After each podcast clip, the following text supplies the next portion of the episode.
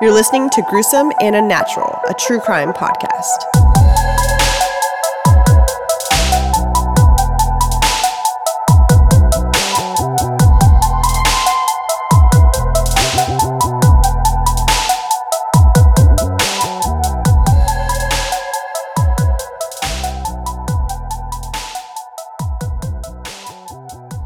Welcome back to another episode of Gruesome and Unnatural. I'm Shelly. And I'm Eric, and this is episode 51. Yeah, hello, my gruesome addicts. Thanks for joining us for another episode, and uh, let's get into it. By the way, there's a lot of quotes in this one, so sorry for repeating that a lot. Just ahead of yeah. Quote, Yeah. unquote. Exactly, I know. Sick. I'm ready. Yes, No, our fans will be a little disappointed me not narrating this one, I know. hosting. This is true. We got a we got a lot of good feedback on that one. oh my god. Okay, calm down. All right. Kelly Anne Bates was born May 18th, 1978, to Tommy and Margaret Bates in Greater Manchester, England. She grew up with two brothers, Andrew and Paul, so she was their only daughter. Fast forward to Kelly being 14 years old. It is now 1993, and she is now in high school doing some like babysitting jobs as well as working at a market stall on the weekends. Uh, market stall is like a farmer's market kind of thing, in case you didn't know. Nice. One day, Kelly was babysitting and she met a man by the name of James Patterson Smith. Kelly had been babysitting for some friends of his, so that's how she came across him. So, after some time, Kelly and James actually began dating, although she kept this a secret from her parents for about two years because she didn't want them to know exactly how old he was. Uh, I've heard this story before. Not this exact story, but Yeah, yeah, other yeah. cases. Yeah, we'll see where this goes. Kelly's 16 now and makes the decision to tell her mother about her boyfriend. So she approaches her mother and tells her she's been dating a man for two years, and his name is Dave, and he's 32 years old. Mind you, she's 16 at this point. He was like 16 years older than her, right? At the from what she was saying. So obviously this worried Margaret, Kelly's mother, because he was so much older than her. Margaret became even more worried when she finally met this quote unquote Dave. She said that the hairs on the back of her neck stood up when she met him because he looked much older than 32 years old. Like pedophile old. Yeah. Kelly did admit that she lied about Dave and that his real name is James. And he was, how old do you think he was? 56. Jesus Christ, no, he was really 45. He's 45 at this time, but Jesus Christ. When Margaret confronted James about the relationship, he told her they didn't want to tell her because, you know, there was such a big age difference. Something was a little weird to Margaret when she met James, which was at his home, by the way, and she like James went to go show her this hole in his like floorboard and explain that there had been a gas leak and that was the result of it. So she thought that was like, what? While her parents were at his home, they noticed that the whole time Kelly kind of appeared nervous and she was sitting quietly with her head down. So let me give you guys a little bit more information on James's life prior to meeting Kelly. James Patterson Smith, born in 1948, so 30 years before Kelly was even born. At the time he met Kelly, he was unemployed and was known by some acquaintances as quote unquote well groomed and house proud. According to dictionary.com, house proud means like proud of the appearance, cleanliness, etc. of one's house, sometimes excessively so. He also was a non smoker and didn't drink. I don't know, I read that, just thought I'd throw it in there. Around 1970, James had married a woman, but after 10 years together, they divorced because he started to physically abuse her. Should have fucking drank and smoked, bud. Oh my God. In 1980, when they divorced, James met another woman by the name of Tina Watson, who was 20 years old. They were only together for two years because, according to Tina, James, quote, used her as a punch bag, unquote. She said that he would severely beat her even when she was pregnant with their child. Tina said, quote, at first it was now and again, just a little tap, but in the end it was every day. He would smack me in the face or hit me over the head with an ashtray. He would kick me in the legs or between the legs, unquote. Damn. I know, this guy's a monster. The last thing that James ever did to her before she was able to leave the relationship was attempting to drown her while she was bathing. Wow. Yeah. So, unfortunately, this absolute piece of garbage gets in another relationship with a 15 year old, Wendy Motorshead. He too abused her, even to the point where he held her head underwater in the kitchen sink attempting to drown her. But thankfully, she survived and she got the hell away from him. So, this is where we come to Kelly. Like I said, she was 14 years old at the time she met James. The two had begun dating for about two years. And at this point, Kelly would always stay at his house. She was like always over there. So just I'm is my opinion. I'm assuming Kelly would tell her parents that she was staying like at a friend's house or something because they didn't really know about James until she was 16. So I'm just assuming. But at this point, James had been grooming Kelly and started to physically abuse her as well. Kelly's mom noticed how loving James was to her and would show Margaret how well behaved and concerned he was for her daughter. One time, James even called Kelly's parents to discuss some concerns that he had with Kelly's, like that she was staying out too long and stuff like that. Like, yeah.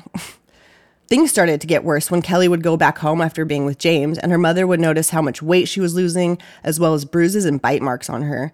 And she would just, I mean, you know, make up excuses as to why she had them, saying like it was an accident, and her mother really didn't do anything about it. About it.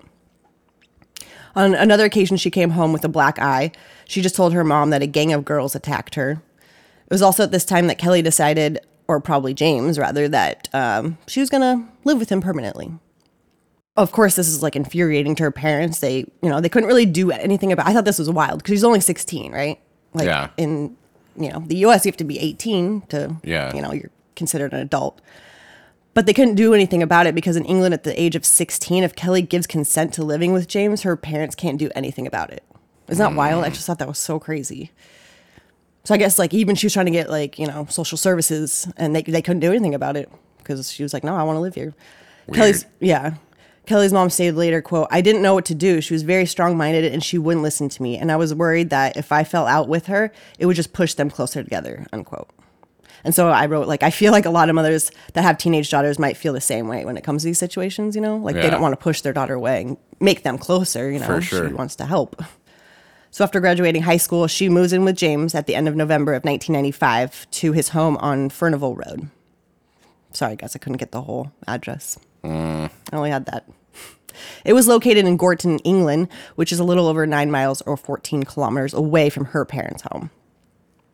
At this time, Kelly stops really taking care of herself, and then she quit her part time job. I'm assuming it's the one at the market stall. After not seeing Kelly for about four months at this point, and rarely talking to her, you know, her family and stuff like that, um, she starts to become, you know, her parents become very concerned, even her brothers. April 1996, her mother receives a Mother's Day card from Kelly, but it wasn't in her handwriting, it was James. So she thought that was weird. This is when her brothers, Andrew and Paul, are like, We need to see our sister and make sure she's okay, right? You know? So they actually go over to his house and knock on the door. James answers, but tells them that she isn't home. Even a neighbor grew concerned for her well being. So she actually went over to James's house too, and she asked if Kelly was home.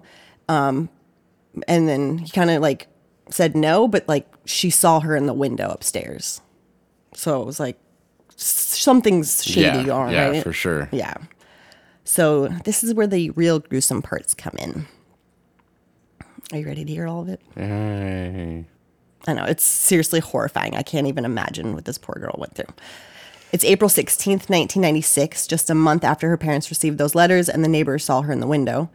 James goes to the police station to inform them that he accidentally killed his girlfriend after they were arguing while she was in the bathtub, claiming she inhaled some water and died after he attempted to resuscitate her. Remember that, what he just said. Yeah. James also claimed that Kelly would often pretend to be unconscious. So, a couple things here. Just me talking. Um, I wonder what it is about this guy in water. Like, he keeps trying to kill all these women with Yeah. water. You know, it's like, what the hell? So, like Tina, when, you know, she was almost killed by him because he attempted to drown her. And there's Wendy when, you know, he was trying, attempting to drown her in the kitchen sink. Yeah. Like it's so scary. And like maybe she wasn't pretending to be unconscious all those times. Maybe he like really did something to her and, she knocked her really, the fuck out. Yeah. It's like and then he's just saying that she pretends who pretends to be unconscious? Yeah. Like I don't know. Who So- fucking drowns in a bathtub? Yeah, yeah, yeah. I mean, yeah, he said she inhaled water and he was trying to like resuscitate. That's how she died, accidentally. After receiving this information from James, police go to his home, and once inside, they do find Kelly dead and she's naked in one of the bedrooms. But there's like blood all over the house. So she accidentally dies in the bathtub after inhaling water, but there's her blood all over the house? That makes absolutely no sense. It later came out that Kelly's last month alive, she was kept bound and some and sometimes tied to the radiator or furniture by her hair. Sometimes he would tie her up to things by her neck with a ligature. This is all horrifying, but to later find out that she had like over 150 separate injuries to her body after the post-mortem examination. Like so terrifying. So before I tell you those injuries, this is the quote from the pathologist William Lawler after examining her body. William said, quote, In my career, I have examined over 600 victims of homicide, but I have never come across injuries so extensive, end quote. This is extremely gruesome and horrifying. So these were some of the injuries found on her body. Scalding to her buttocks and left leg, burns on her thigh caused by the application of a hot iron, a fractured arm, multiple stab wounds caused by knives, forks, and scissors, stab wounds inside of her mouth, crush injuries to both hands, mutilation of her ears, nose, eyebrows, mouth, lips, and genitalia, wounds caused by a spade or pruning shears, both eyes gouged out, later stab wounds to the empty eye sockets, and partial scalping. What the fuck? How? It's just, I can't even comprehend it. It's so terrifying. The pathologist William Lawler concluded that Kelly's eyes had been removed, quote, not less than five days and not more than three weeks before her death, unquote. Kelly was also withheld water for several days, as well as losing 20 kilograms or 44 pounds before her death. The cause of death was drowning, but prior to her death, James had hit her over the head with a shower head and then strangled her. It was also alleged that the hole in James's home that I had mentioned earlier, with you know her mom saying it and her mom or him showing her mom about the whole gas leak thing, is where he really kept her like tied up sometimes in this hole in the floor. So yeah, this poor girl, she died at only 17 years old, and it's just like horrifying how much like he tortured her, and he's just a fucking piece of shit. But it's just horrifying to think what she went through. But James denied that he murdered her and actually claimed that Kelly, quote, would put me through hell winding me up, unquote. James also said that Kelly would taunt him about his dead mother and had, quote, a bad habit of hurting herself to make it look worse on me, unquote.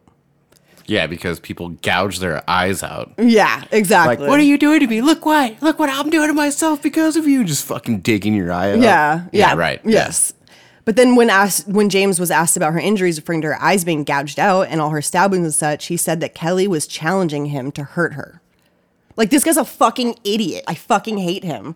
I hate him so much. Like you're saying, it's like n- nobody's gonna do that. On November 19th, 1997, the jury only took one hour to find then 49 year old James Patterson Smith guilty of murder, and he was sentenced to life in prison, but he could be released after 20 years. The judge stated, quote, This has been a terrible case, a catalog of depravity by one human being upon another. You are a highly dangerous person. You are an abuser to women, and I intend, so far as it is in my power, that you will abuse no more. Unquote. The jurors in this case were all offered counseling after seeing these horrific photos of Kelly's injuries, and they every single one accepted. And I don't blame them. That's got to be horrifying seeing Yeah. this poor little 17 year old girl. Her mother, Margaret, said, quote, Every now and again, I phone the coroner to ask for the postmortem report, but each time I back out. I can't face it. I never will, unquote. I can't imagine, like, as a mother, I wouldn't, I don't blame her either, you know? That's got to be horrifying. Margaret said that her daughter was a tomboy when she was a kid and she loved to play football. She was very social and a good kid, even with her two brothers. She was also described as mature, very friendly, outgoing, and bubbly. And that's the story of Kelly. That shit is Bates. fucked up. I know how. Tw- oh, And I didn't mean to like joke crazy about it or anything, but that shit's fucked up. I mean, a human No, died. yeah. A little girl fucking died. yeah, yeah, in the hands of a like just a monster. And So London's fucking or England's laws around like leaving your home at 16. Yeah. Like that could that shit could have been prevented. For sure, yeah. going on, England? For sure. I know. I thought that was wild. I had to look it up because I was like, wait, what? like, yeah, if she consents. Yeah, and then, like, you know, social services can't do anything. And I don't know. It's crazy. But yeah, just horrifying. And he's a freaking monster. Um, but from what I read, though, he is still alive and behind bars. So that's good. Because, yeah, I guess it's been over 20 years. So I'm sure he could have. Yeah, I wonder if he keeps his cell clean too. Yeah, right? Seriously. Cell proud. Oh my god. oh man, I wonder. I bet. So yeah, thanks for listening until next Monday. Stay safe and be aware.